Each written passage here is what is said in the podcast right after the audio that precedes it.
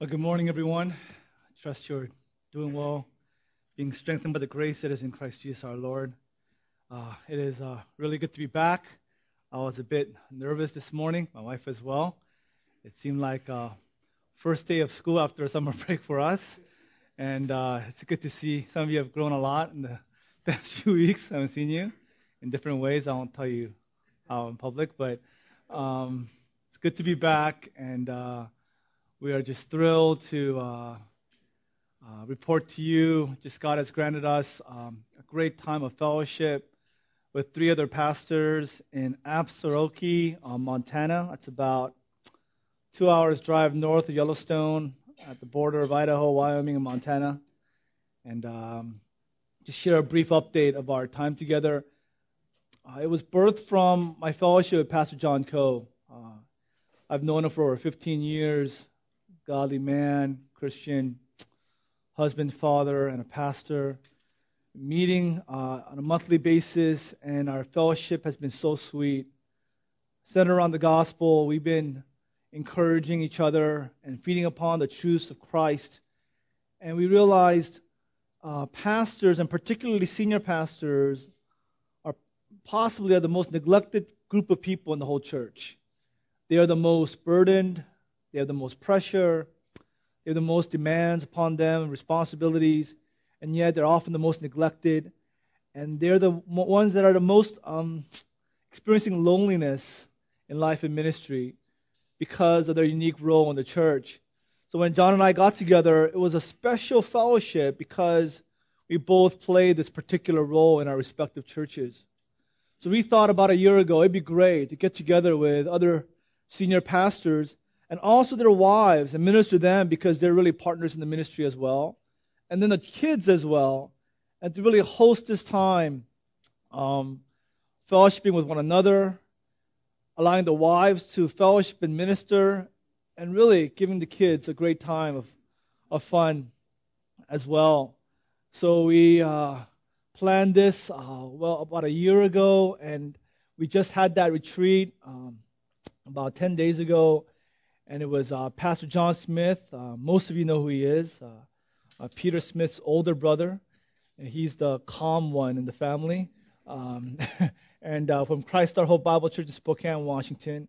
Pastor Todd Dykstra, he previously ministered as the college pastor of Grace on campus at UCLA. He's pastoring now at uh, Maranatha Bible Church in Grand Rapids, Michigan.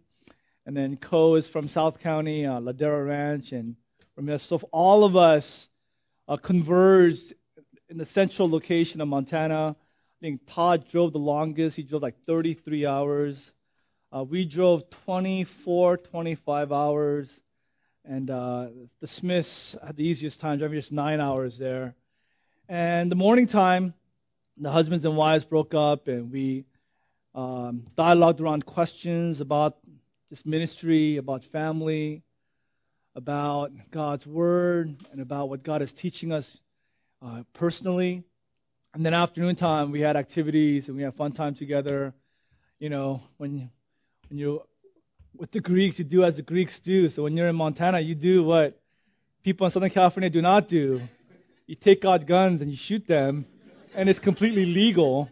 And you don't have to go anywhere to shoot guns. You just go to your backyard and shoot guns and you don't have to be afraid of anyone shooting back at you. Um, so we we went fishing and hiking and saw wild horses and deer and saw these little things on the ground called bugs, and uh, that was shocked Ethan to no end. We did that in the afternoon, and then in the evenings we had family time with the kids, and then uh, we put the kids down, and then we got together, and each family shared uh, just how things are going, share their lives, or how ministry is going, and uh, what challenges, what burdens, what threats they're encountering, and, and, prayers. And we pray for each family. And it was amazing to see just um, God's grace through joys and trials of life and ministry in each family.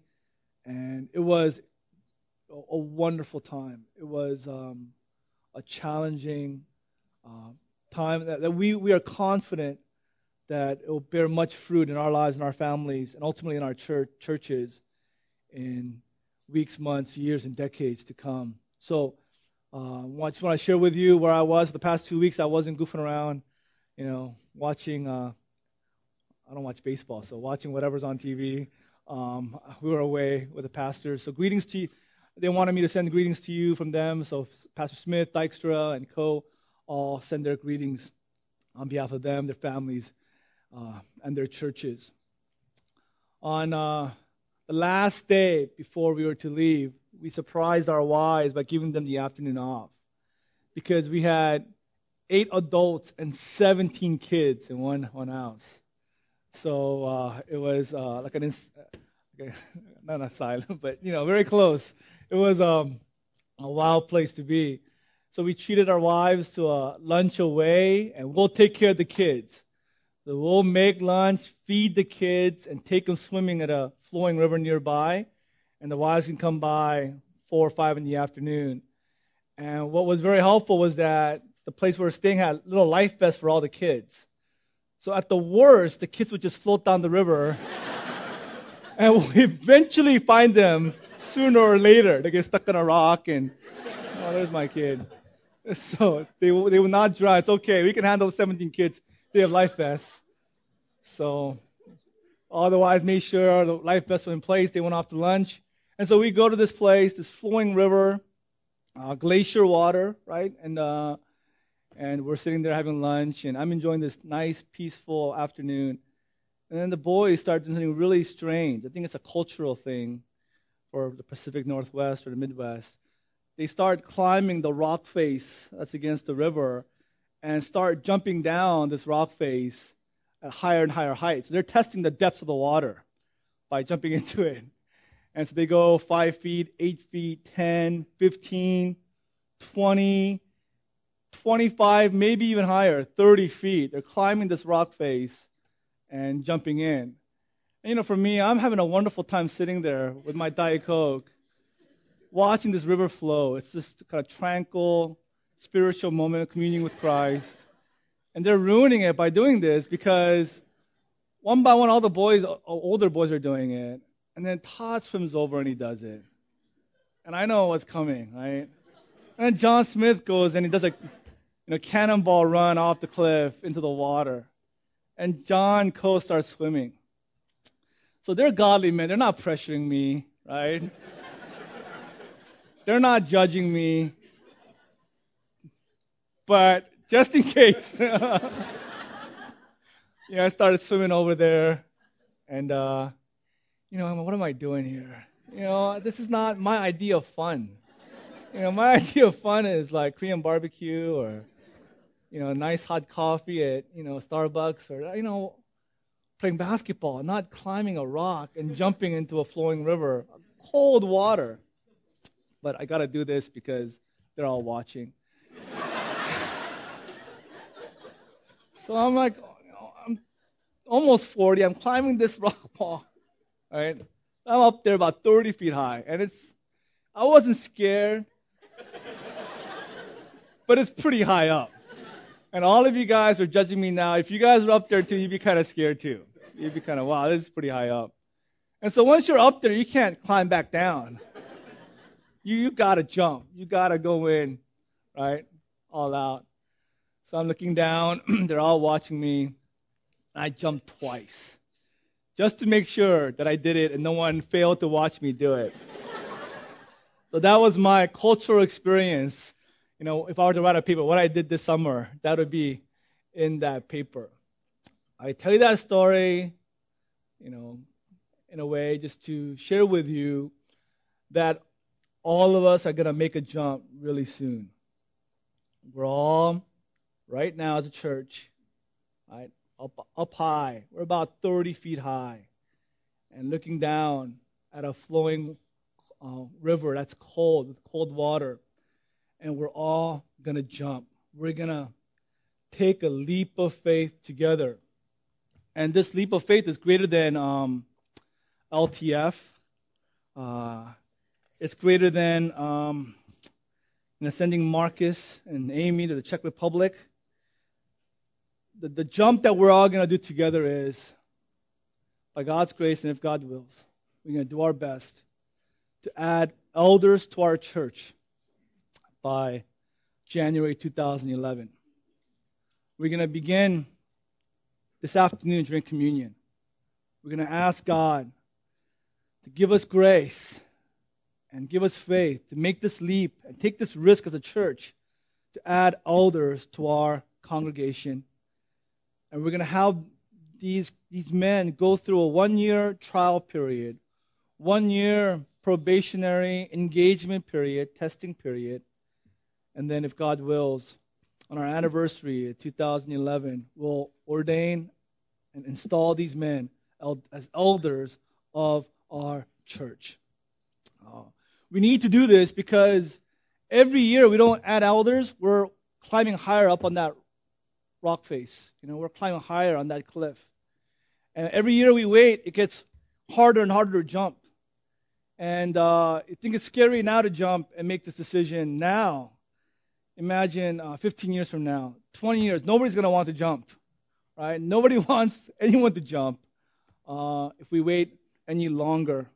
Um, you know, we can't climb back down this mountain. We have to jump. When we began um, 10 and a half years ago, 11 years ago, we had 45 members and we had two elders. About five years later, we had 100 members and uh, we had two elders. And here we are. We have over 270 of our people going to retreat, and we still have two elders. And uh, it's creating havoc on Bob's and my hair, right? Bob's losing it, and mine's going gray. I mean, I'm going to be like just white next month. Um, so we want to share this joy with other men who have a good head of hair and watch it go go away or go gray. Uh, so we want we want to uh, tap and draft and call a few men to uh, serve with us. So this study this morning is our first step in the process. We have studied uh, eldership before in our church. We have studied before 1 Timothy 3 and Titus 1 on the qualifications of an elder. Uh, the traits, the marks, the qualities that, that must be in a man for him to serve as an elder of Christ Church. List of traits given by, by God. Today we're going to study 1 Timothy, 1 Peter 5. And it's a different list. It's a list of the work that the man of God must be able to do if he wants to serve as an elder. The motivations he must not have and must have to serve as an elder. And just one character quality that he must possess. It is a different list than 1 Timothy 3 and Titus 1. Uh, it's more functional, focused on what he must do. It's more spiritual, internal, concerning his motivations. And then finally, one trait concerning his character. Uh, if you'll have your Bibles, please open to 1 Peter chapter 5.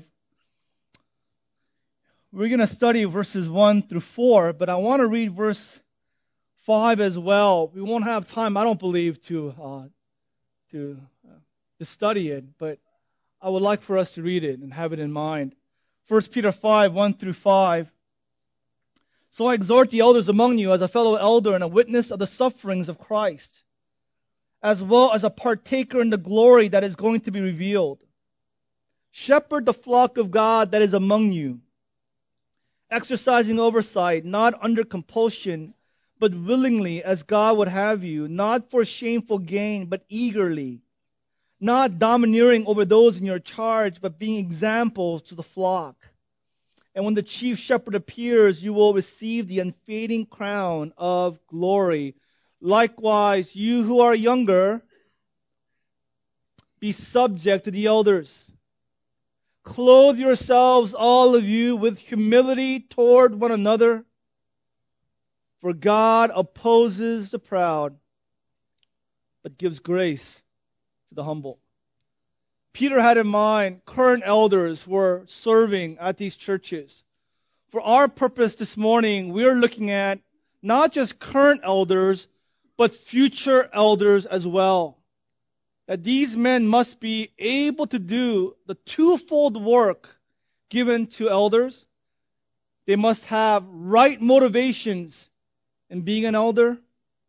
And this man must have this one character qualification that is fitting of an elder. Brief background on 1 Peter. It was written around AD 64. Um,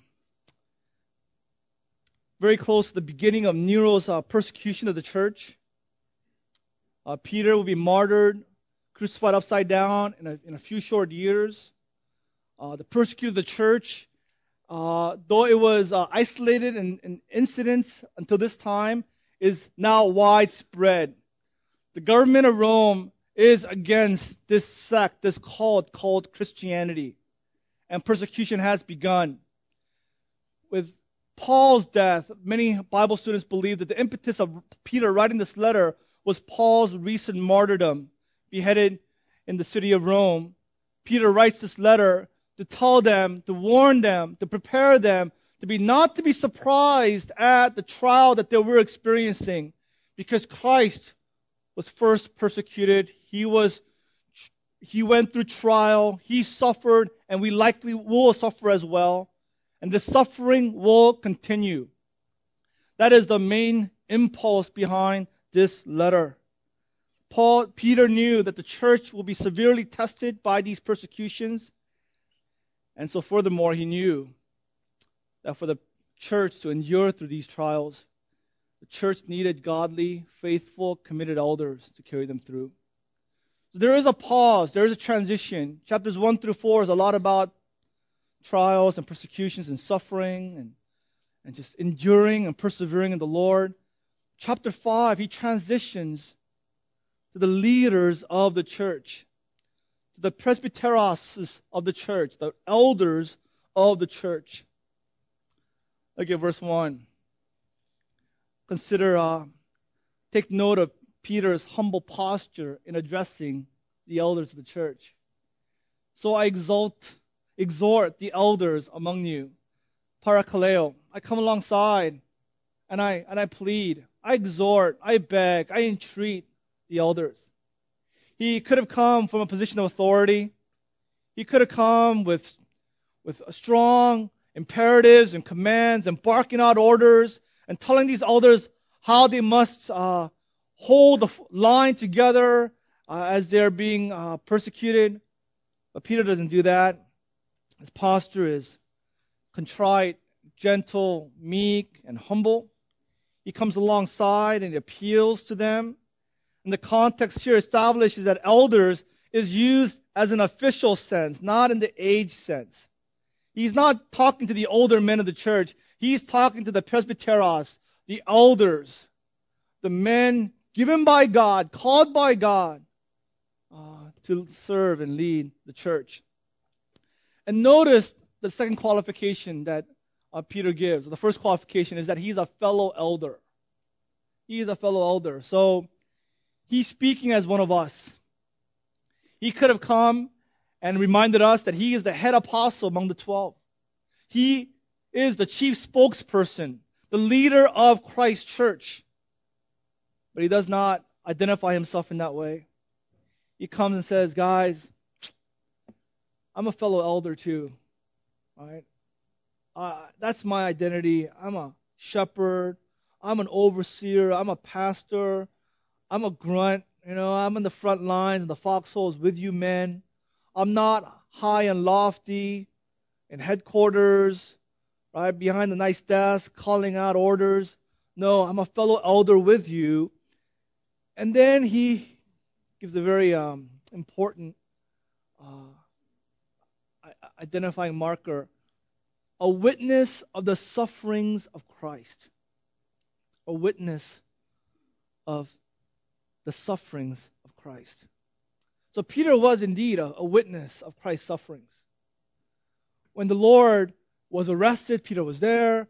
When the Lord was, was punched and slapped and spat on and mocked and scoffed, when the soldiers put a crown of thorns on his head and a purple robe and, and ridiculed him as the king of the Jews, And as they accused him and slandered him of all evil, Peter was there and he saw with his own eyes. And he doesn't give this information as a way of boasting. He's not um, waving his credentials. He, I believe he shares this information as a reminder of, of his uh, humiliation. Because we all know, especially by this time, right? We the, the Gospels were written. We all know what Peter was doing when Christ was suffering. Peter was not suffering with Christ. Peter was not this bold lion of the faith standing against the accusers and defending the Lord, coming to his aid and standing beside him. I mean, what was Peter doing? Peter was denying the Lord before a servant girl, beyond another slave girl, right before a small crowd that gathered around the fire.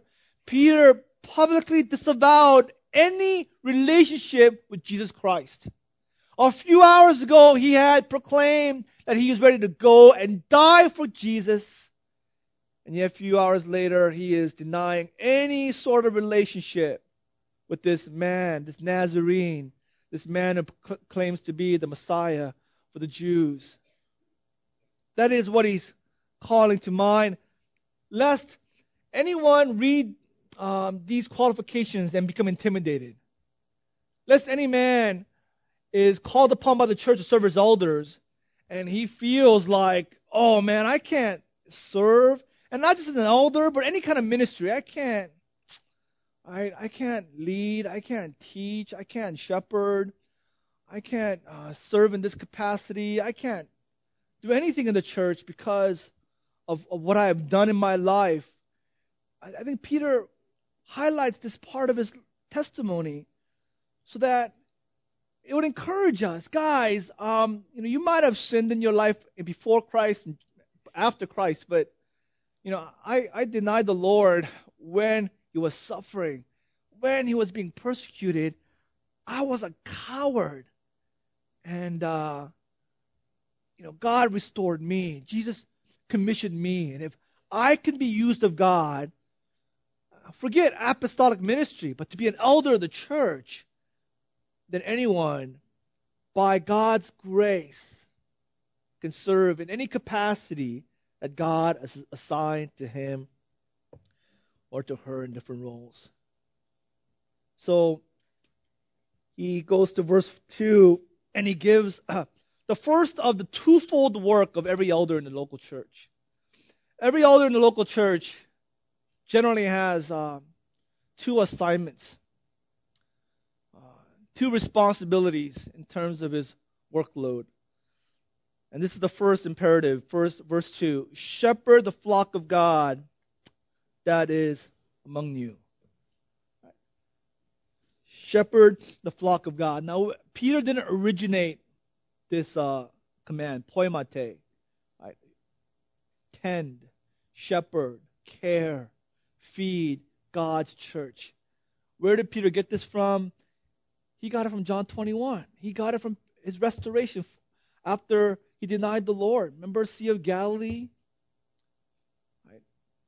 He thought he was going to receive the a huge rebuke from Jesus, and he dare not approach the Lord.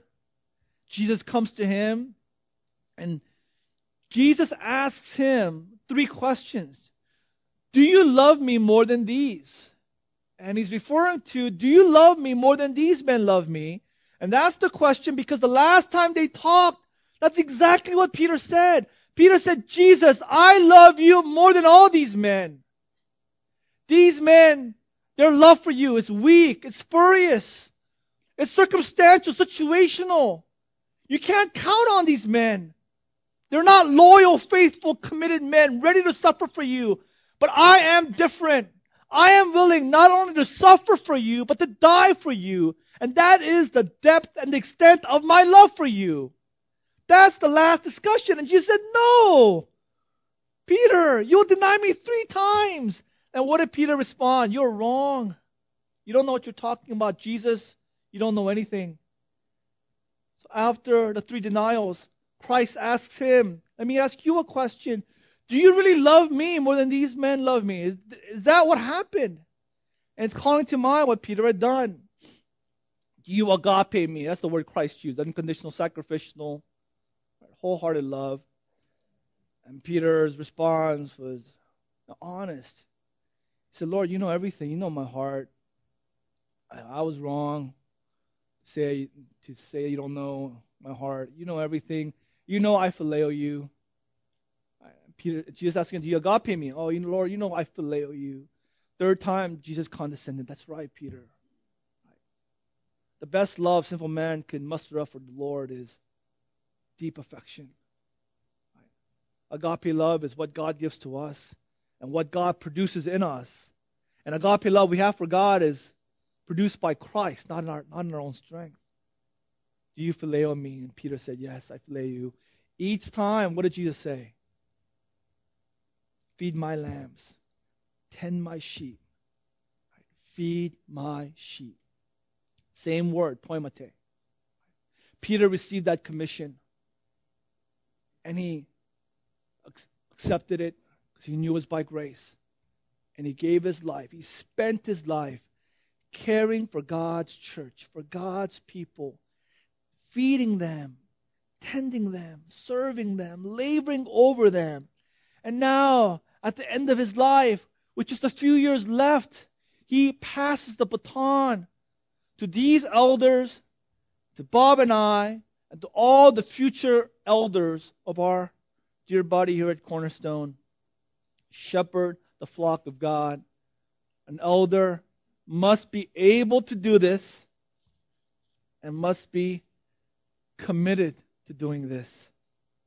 The elder must be able to shepherd God's people. He must be able to care for the church by feeding them the Word of God.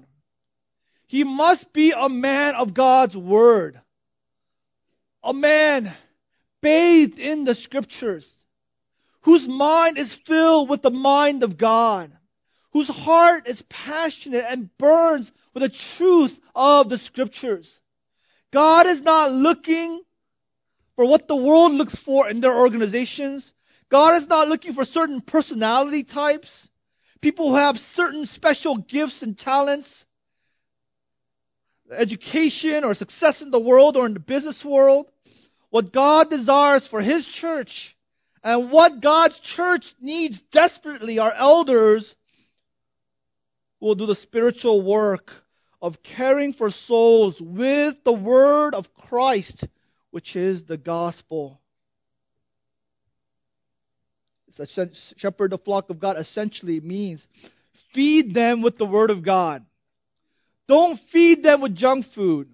Don't feed them with worldly philosophies. Don't feed them with pragmatism or social sciences or experiences. These have no value of building up of Christ's church.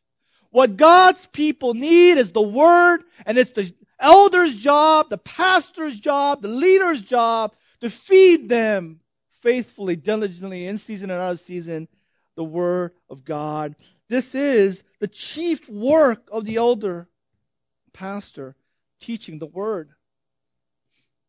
They are to do this, not just in the pulpit. This is one, one way. They are to, to always be exhorting, encouraging, admonishing, correcting, rebuking, teaching, shepherding, preaching in every capacity the Church of Jesus Christ. Someone said the biblical remedy, I believe it was Piper, the biblical remedy for a lost world and also for struggling believers is the comprehensive, heart searching, heart pursuing teachings and preachings of the truths of the Bible in the context of a local church. This man must be like uh, Ezra 7:10. Ezra 7:10. He began teaching, but he began preparing for teaching years before he actually taught. He didn't wake up one day filled with the scriptures. I was zapped with the word of God. You know, I tried that method, that approach. Doesn't work. I try to pray it down. Doesn't happen. Ezra diligently studied the scriptures He studied the scriptures, 710. He obeyed the scriptures. He walked in them. And then he taught the Word of God. Teaching of the Word of God is a culmination of years of private intense study, meditation, and application of God's Word into the person's heart and all the extremities of a person's life. That is what elders are called to do. Jesus is the good shepherd who laid down his life for the sheep. The Lord gave this commission to Peter and now to all the elders of his church. There's an important cross reference that I would like for you to read for yourselves. If you would just put a finger on 1 Peter 5 and turn a few pages backwards to the book of Acts, chapter 20, verse 28. And here is uh, Paul's exhortation, Paul's plea to the elders at Ephesus.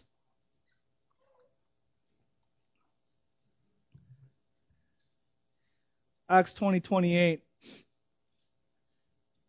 Be, pay careful attention to yourselves and to all the flock. He's speaking to elders. Watch yourselves. Watch yourselves. And then to all the flock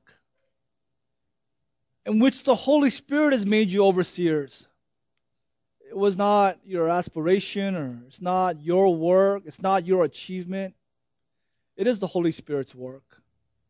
God did this. It's made you overseers for this purpose to care for the church of God, ESV. NASB says to shepherd the church of God. King James to feed the church of God. They're synonymous be used interchangeably. God made you overseers, not to sit behind the desk and push paper. He's not called you to be an administrator. He's not called you there just to bark out orders or minister from a distance. God made you overseers so that you might shepherd, you might care, you might feed God's church and consider the price that was paid uh, for this group of people which he obtained with his own blood. Christ didn't donate just a, maybe a pint or a portion of his blood to purchase his church, to purchase a people set apart for himself. The Lord gave it all. He, he shed his blood. He gave his life. And the people that he ransomed, he redeemed by his death, he entrusts to elders. And their job given to them by the Holy Spirit. First job is to shepherd them, is to care for them, and to feed them. The primary way of caring for them is feeding them the Word of God. So that's the first uh, aspect of the elder's work. Second is exercising oversight. Go back to 1 Peter 5, please. Shepherd the flock of God that is among you. And second is exercising oversight. The Greek word is episkopos, where you get the Episcopalian church. These terms, pastor, elder, um, overseer, they're all interchangeable. They're synonymous. They're different functional titles or identifying titles of the same office. The term means overseer, watcher, protector. Philo defined this term as the one who knows souls. Josephus uh, considered it a guardian for life and conduct. Our Lord has spoken with this title, identified with this title in 1 Peter 2.25. Uh, you were straying like sheep, but now you have returned to the shepherd and guardian of your souls, an overseer of your souls. This is speaking of leadership. The elder's responsibility is to give general oversight of the church of God. He is to rule over the church. A big picture, macro uh, leading of the church. He knows the condition of the church. He he fights and leads to protect the church, to provide for the church, provide guidance, and cast vision for the future. That is um, the second aspect of an elder's job in the local church. One more verse I'd like you to turn to is Hebrews 13, 17. And here we see a reiteration of the elder's job in the local church. It is a call to the church obey your leaders and submit to them. Why? Because they are keeping watch over your souls. They're providing oversight. They're watching over you. They are not to be tyrants. They're not dictators. They do not rule for themselves, but for God. And what is their accountability? It is plurality. They give each other accountability, but more than that, the writer of Hebrews says, uh, they will give an account to God Himself. They will give a personal account of their ministry, of their oversight uh, to God Himself. It is a sobering responsibility to be a leader in Christ's church. Therefore, uh, you know, I would love it if you were to highlight uh, the next sentence. Let them do this with joy and not with groaning, for that will be of no advantage to you. Our job is hard enough. Our job is overwhelming. It is, uh, it is difficult to say the least. So make it our joy. Paul said in First uh, Corinthians, 2 Corinthians 12:15, "I will most gladly spend and be spent for your souls." That's the heart of an elder. 3 John 1:9, John said, "I have no greater joy in my life know that my children are walking in the Lord." The greatest joy of a pastor is when Christians are walking with the, with the Lord, are filled with the Holy Spirit knowing that we're spending our lives for the church.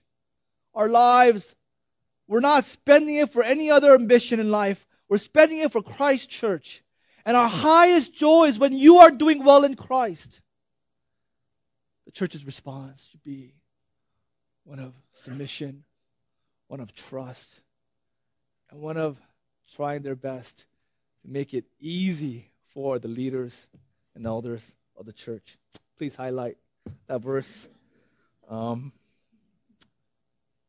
so this is uh, so elders must be men of the word, but they must not be just like scholars, academics, these ivory tower guys who love books and don't like people, right? Who love to be alone. They must be men who love the Bible, but they, they know people and they know the world, right? They have Bible smarts, but they have street smarts. They have IQ and EQ, right? They have they're relationally able because their responsibility is not just brokers of God's word, but they're caring for souls. They have to give oversight. They have to know how to listen, study, understand, process information, right? And make decisions and have the strength the moral courage to make that decision with humility and integrity and stand by that decision and admit it when it's wrong. Ask for forgiveness and make a, another decision and continue forth. That's the two sides of the ministry of the elders. I believe that's why 1 Timothy 3 and Titus 1, they're more maturity traits, um, character traits. I think 1 Peter 5 complements that list by giving us functional qualifications for elders of the church. So, suffice to say, shepherding and leading a church is not simple. Standards are very high, requirements are extremely difficult to satisfy. Spiritual shepherding demands a, godly, gifted, multi skilled man of integrity who is standing on grace. It is um, a heavy responsibility. Times, Bob and I, we are overwhelmed by this responsibility, but we do it with joy. This is what Bob and I are praying for. This is what we ask you to pray for. Right. Encouraged by Peter's example, his restoration, that his threefold denial of Christ didn't disqualify him, but he was able to do this, teach and sh- teach and give oversight. Pray that God would, the Holy Spirit would appoint overseers in our church who meet, who are able to do this work. Secondly, the elder must disavow wrong motivations for eldership and be motivated, have right motivations in being an elder. We've been uh, learning for uh, many months now how motivation is determinative. I think a lot of people can do this work of shepherding, of teaching, and of providing oversight. Uh, but you can do that on your own flesh. You can do that out of uh, pride or self righteousness or out of, out of all sorts of motivations. Uh, but the right motivation can only be given by God, can only be provided by the cross.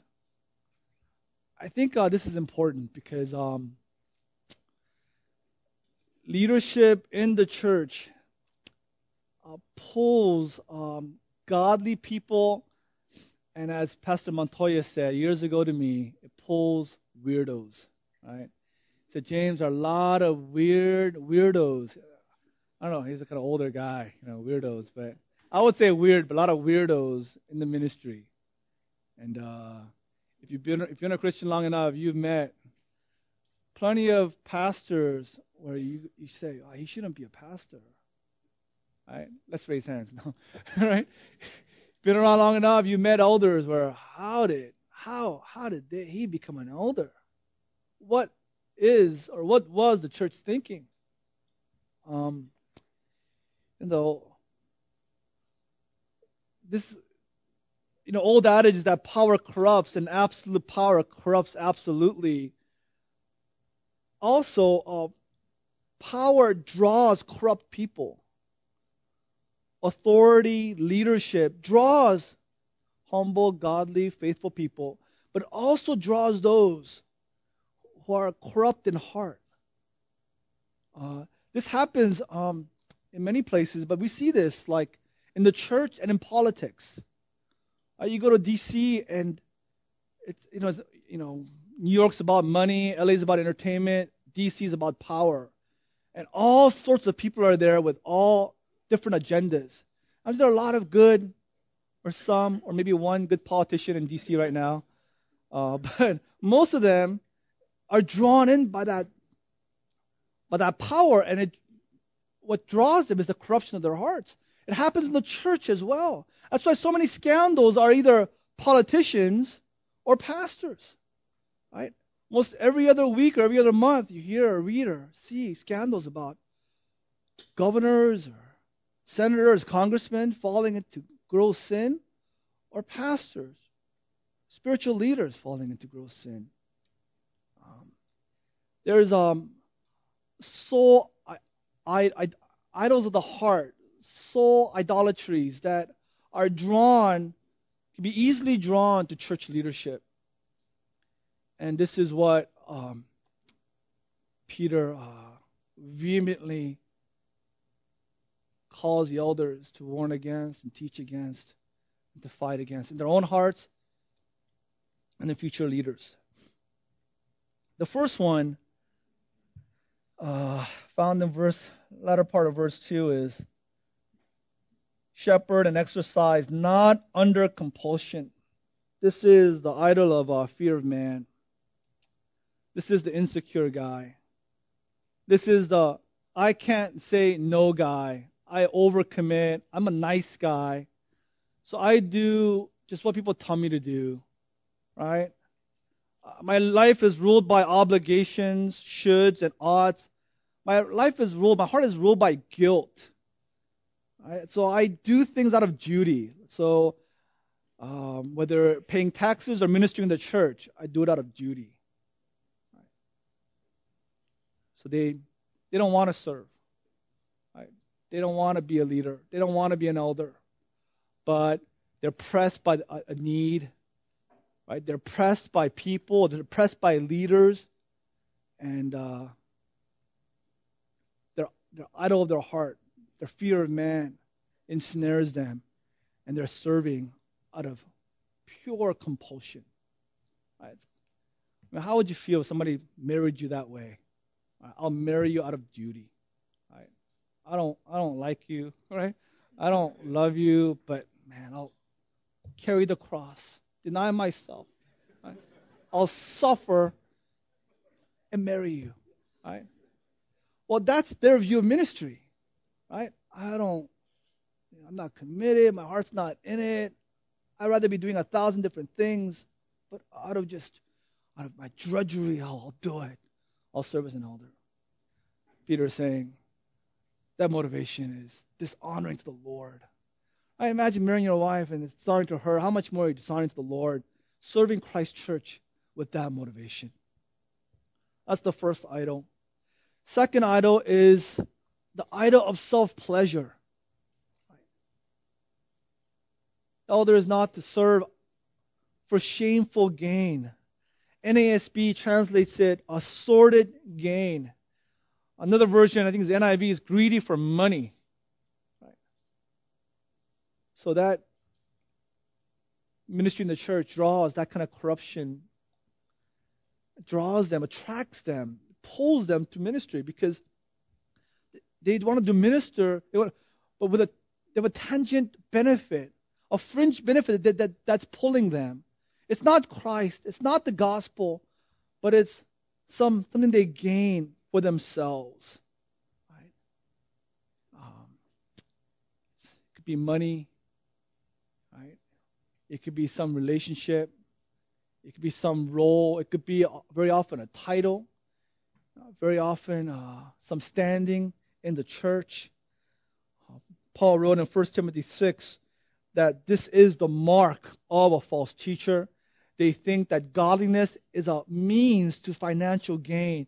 They prostitute the ministry for, for shameful gain. So they're doing it for themselves, right? for what they get out of ministry, for what they get out of the church, what they'll get out of you and out of us, not for Christ. That's an unacceptable motivation behind serving as elders. And the fi- final one is the idol of power and authority. Right? Not domineering. Not lording it over those entrusted to you. It's a simple word, kurio, which means to control, rule, to be lord or master. But there's a prefix in the Greek, kata, to look down on. And that prefix uh, intimates a lording over, a domineering, authoritarian, a dictatorial kind of person who loves to be in charge. And he wants to be an elder because he wants his voice to be heard. He wants to be in the spotlight. He wants to be up front. He wants to bark out orders. And he wants to start a ministry called the Ministry of Vice and Virtue, right? Of the local church. And legislate morality for others. He wants to replace the Holy Spirit. And he wants to use, have that authority, have that power to, uh, to be in charge. Uh, these are power mongers. It's like um, 3 John 9, Diotrephes, who likes to put himself first. He wants to be preeminent, does not acknowledge our authority. This is um, this is very common among leaders in the church. They become uh, megalomaniacs. They, they they almost feel like they're Jesus and they're the Holy Spirit, and they don't need they need God, but they don't need Jesus and the Holy Spirit because they can they can take care of the church. And they become puffed up and filled with themselves and and they love to hear themselves speak. I mean, they just love it, and they love to counsel people, and they love rebuking, correcting.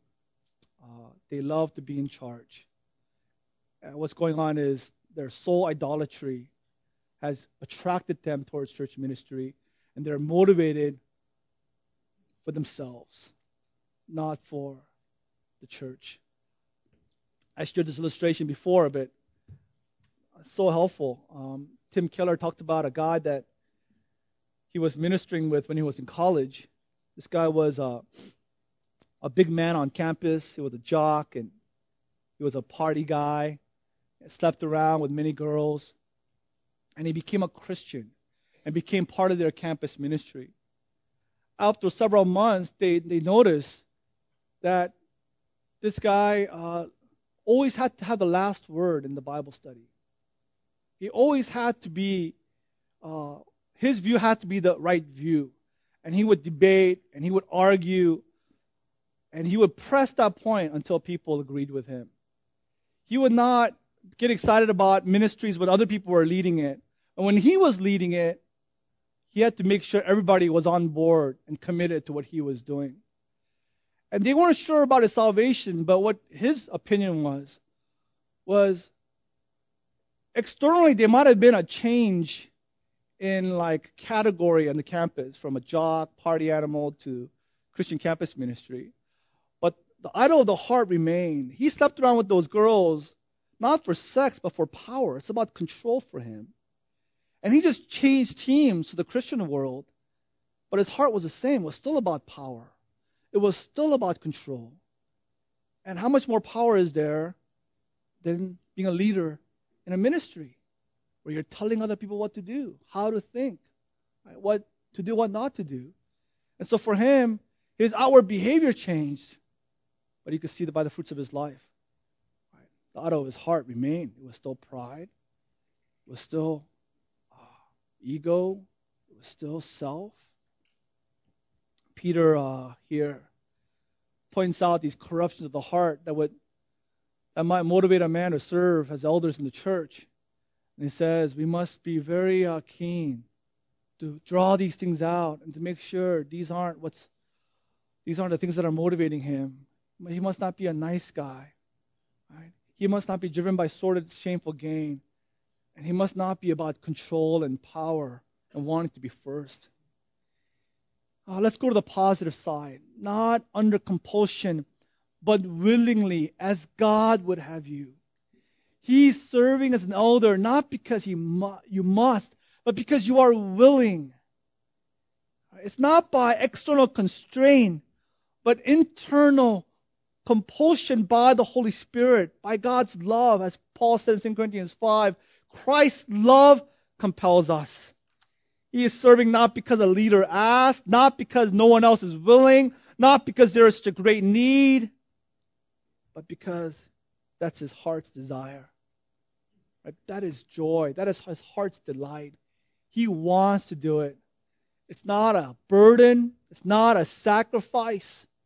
He's not doing anyone any favors. It is, he wants to be spent for the church. Right.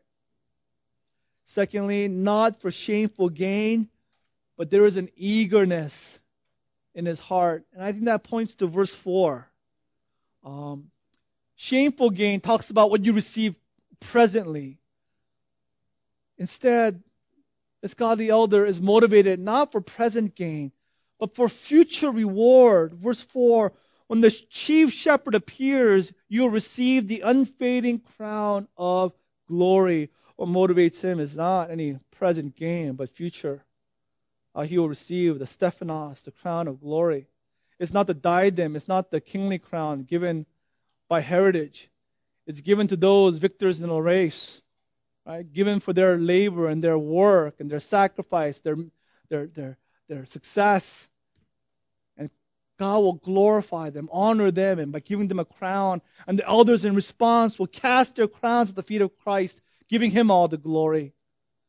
But present day, the elder's motivation is not what is he getting out of this?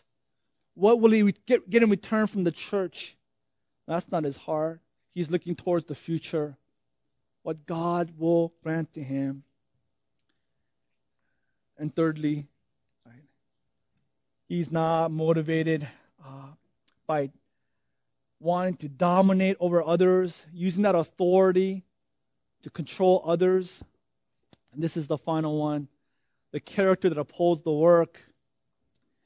He takes all that authority given to him as an elder of the church, all that uh, esteem, the honor, the respect, the power, and he doesn't become a tyrant and um, legislates it, enforces it to people. He focuses inward. Instead of domineering over, lording over people, he strives to be an example. It's easy to chide against sin. It's easy to preach and get on a soapbox and yell at people for their failings. But that's not the biblical uh, uh, mode of ministry. That's not what Christ modeled. That's not what Paul modeled. That's not what Peter's teaching here. The elders are to take all that's given to him and he considers it as a stewardship and he gives his life to be an example to the church. He strives to teach the church by modeling truth before their very eyes, where he shares with them not just the Word of God, but shares with them his life, knowing that long term that will make an impact. Short term, he yells at people, he tries to legislate Christian virtues, there will be a behavior modification for the short run, but that sin will just go under the radar. He knows that long term, he will make a far greater impact by faithfully, patiently living out these truths before the church. And as the church sees the beauty of the cross, and as they see the beauty of the holy life in their elder, his wife, and his children, and the outcome of his faith, they will be changed their hearts will change. Their thinking will change. Right? Head to the heart and their hands, their conduct will change. This is not just found here, it's found throughout the New Testament. Philippians 3:17, brothers, join in imitating me. Keep your eyes on those who walk according to the example you have in us. 1 Thessalonians 1, 5 through 7, our gospel came to you not only in word, but also in power and the Holy Spirit and with full conviction. How, how did it come with power? How did it come with full conviction? Did Paul just raise his voice? Right? Did Paul like scream at the top of his lungs? Or did we like, I mean, what, what, what is the full conviction? It was by his life. He demonstrated power by a transformed life in every part of his being. You know what kind of man we proved to be among you for your sake. you became imitators of us and of the Lord. Uh, that is true conviction. How you live your life. 1 Timothy 4:12 Let no one despise you for your youth, but instead set the believers an example in speech and conduct, in love and faith, and in purity. So, that is, um, I believe Bob as well. That is our approach to our ministry here at Cornerstone. Right. There are many things that thrill us about Cornerstone, but there are many things that really humble us, discourage us, that really breaks our hearts. Temptation is, man, when I get up there, right, and uh, you know, have that have that talk but our response, by God's grace, is as for me and my household, we will serve the Lord. And we trust that the gospel that is preached and the gospel that is lived out will have an impact in each life and in our church, all for His glory. And then ultimately, I love how Peter closes in verse 4. When the chief shepherd appears, you'll receive the unfading crown of glory. We're all under shepherds, right? We are just uh, intern elders, right? here. If the church was riding on us, we have no chance. Right? If we were, you know, confidence or hope was in us, uh, a certain failure, certain disaster is ahead of us.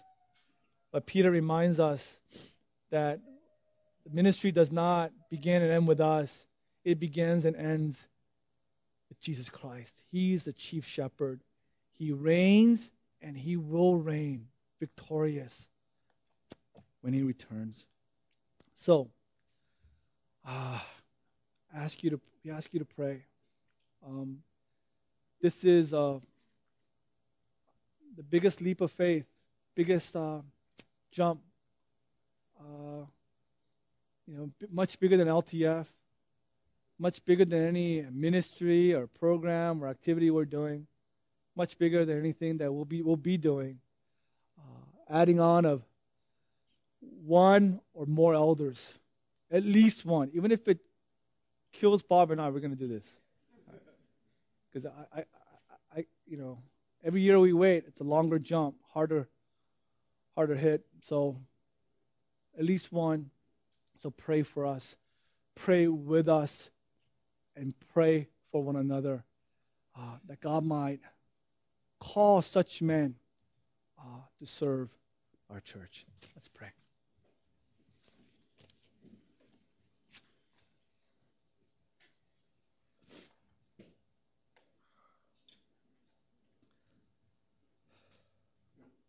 Father, you have been uh, so good and faithful to us, to each of us. Even uh, speaking to Charlotte earlier about Jerry and her son Nathaniel and how granted him a new heart and he went to church to hear your word and hear the gospel. We see your faithfulness abounding to us, to each family. And we see and know your faithfulness to our church. And yet our we struggle so much with unbelief. We so much we struggle so much with pride and self-reliance. Lord, in this area we are utterly helpless. We come to the end of ourselves. Uh, it is up to you, up to the Holy Spirit. There is no possible way we can do anything to procure such men for our beloved church here at Cornerstone. So, Lord, we uh, step away and we, we commit this decision and process to you, and may your will be done. And the men that you have selected, you have set apart, may they serve as elders here. And uh, we just want to uh, ask you to help us to be humble Help us to be dependent upon you and trust in you. We pray that this will be uh, a source of great joy and source of um, unity for our, for, our, for our body. We thank you for uh, our dear fellow elder Peter, his life, his heart, his ministry, his words to us. We thank you for the Holy Spirit as using him as an instrument of agency to inspire these words to us. May they be upon our hearts and may we faithfully follow. We uh, long for that day when we will see the chief shepherd with our own eyes, worship you ourselves. In Jesus' name, amen.